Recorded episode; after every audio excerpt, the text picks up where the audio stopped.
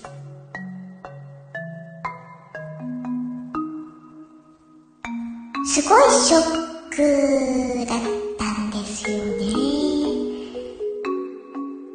何がショックかっていうと、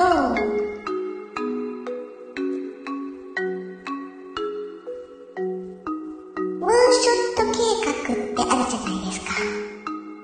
あれが達成される頃、いいなって思ってて、アバターで体や空間や時間まで制限から解放されて、そんな時代が来るなんて夢みたいだな、誰にも平等に来るのかしらって思ってて、ちょっとワクワクするななんて思ってたんですけど、なんとその頃私よく考えたらおばあちゃんになってるって思ったんですよね。寂しいな、悲しいななんて思っちゃいました。ということで今日はムーンショット計画、そしてムーンショット目標について、自分には関係ないかもしれないけれど、でも興味津々でいろいろと調べたこと、ここに残しておこうかなって思います。ムーンショット計画、ご存知の方、詳しい方、初めて聞く方、ちょっと聞いたことがあるって方、いろいろだと思うんですよね。あんまり頻繁に触れることはなくないですか。で、そもそもムーンショットっていうネーミングですね。なんで月なんだろうって。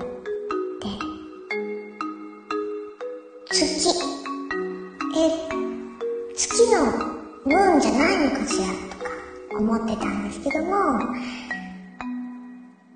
やっぱりムーンショットって月が関係しているらしくって、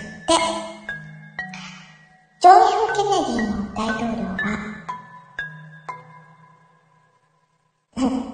ジョン・ F ・ケネディのってい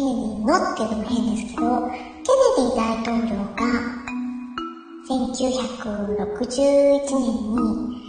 月面着陸プロジェクトのアポロ計画を発表して、その8年後に目標をね、達成した。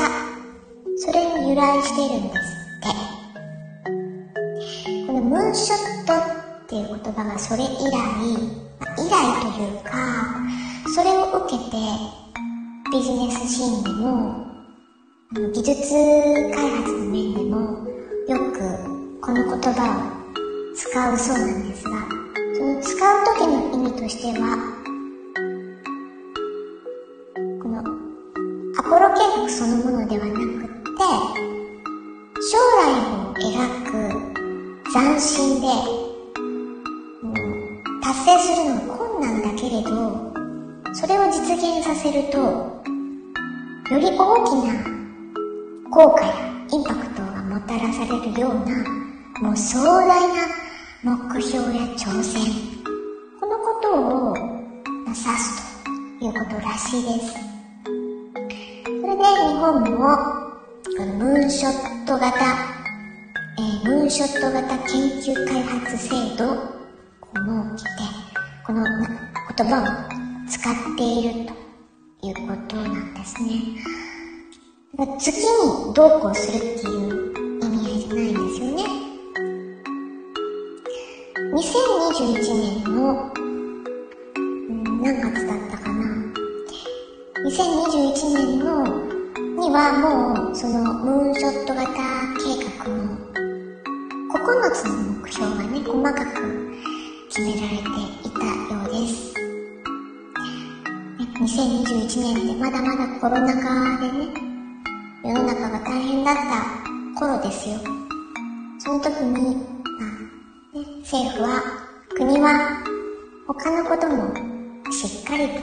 やっていたということですよね。このムーンショット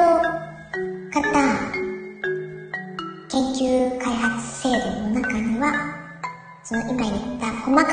9つに分けた目標があって、そのね、一つ一つがもうなんていうか、夢のようで、 SF の映画の世界のようで、本当にこれできるのって思っちゃうぐらいなんですが、まあ自分がおばあちゃんになる頃の話ですから、自分が子供の時から大人になって、携帯電話とかインターネットとかね、こうやって今、音声配信とか体験していて、この変化と、ね、この変化がすごいって思うけれど、やっぱりこの時代を生きているから、ちょっとずつ受け入れている。でも、私の親世代にとったら、これってめちゃくちゃすごいことで、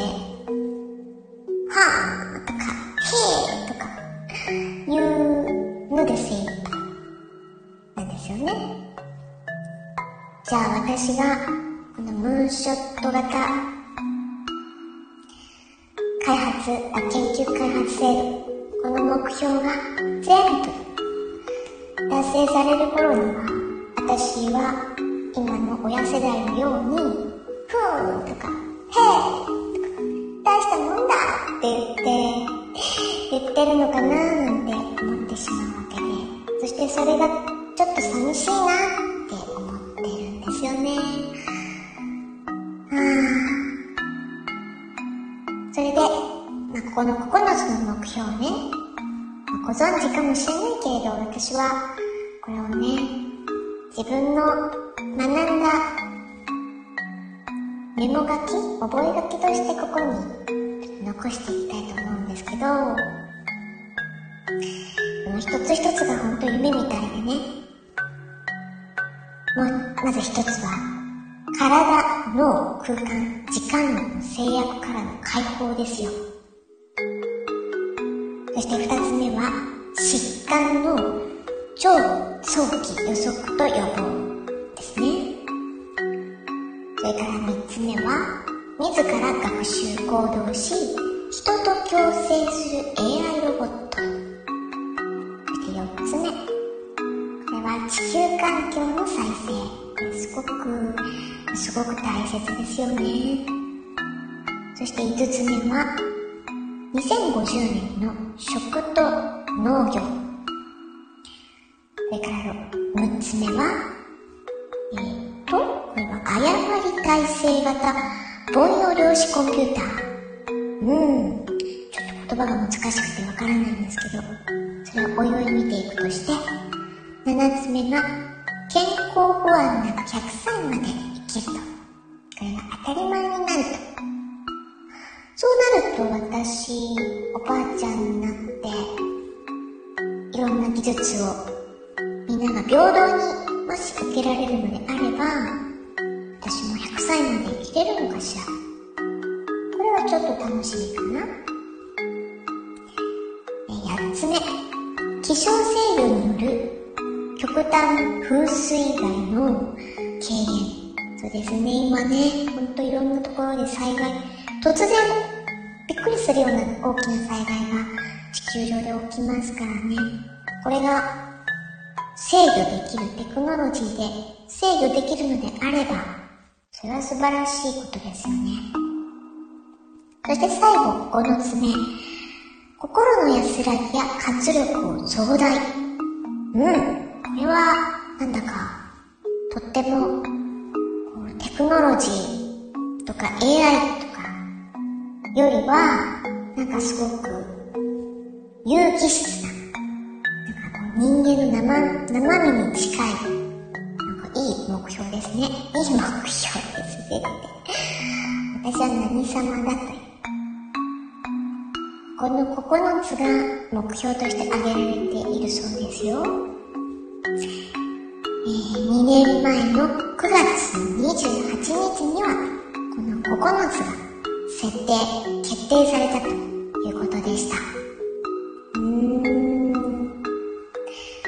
この最初の目標1つ目の、人がね、体の空間、なんと時間の制約からも解放される社会を実現するという、ここがもうなんか、真骨頂って一瞬思っちゃうけど、花形ですよね。スターですよね、ここね。もっと地味だけど大事なものたくさんあるんですけど、とりあえずここがなんか花がありますよね。アバター、何でしたっけ？1人6体でしたっけ？確か、違ったかな。1人が6体以上のアバターを持つとかなんとか、そういうのを、内閣府のサイトでちらっと見たような覚えがありますが、すごいですね。